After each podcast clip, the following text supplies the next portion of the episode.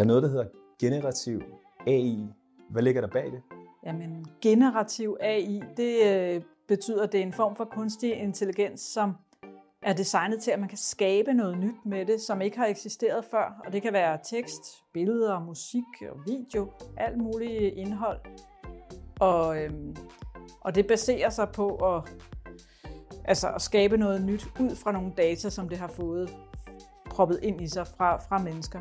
Hvor finder vi eksempler på, på den type teknologi?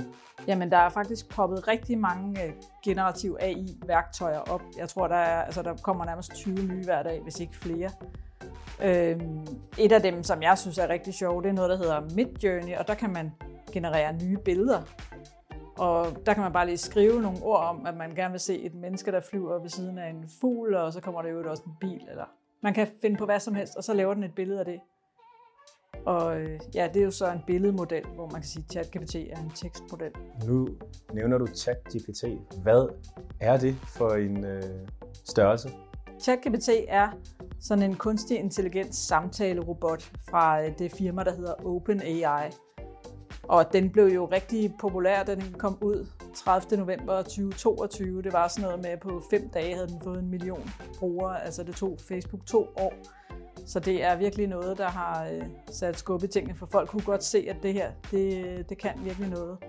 Man kan sige, GPT står for Generative Pre-trained Transformer.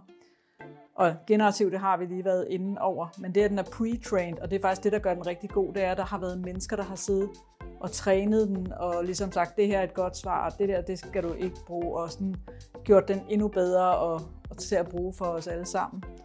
Transformer til sidst, kan man sige, det er, er den model, den bygger på, som faktisk er noget, Google har op, opfundet for, for rigtig længe siden.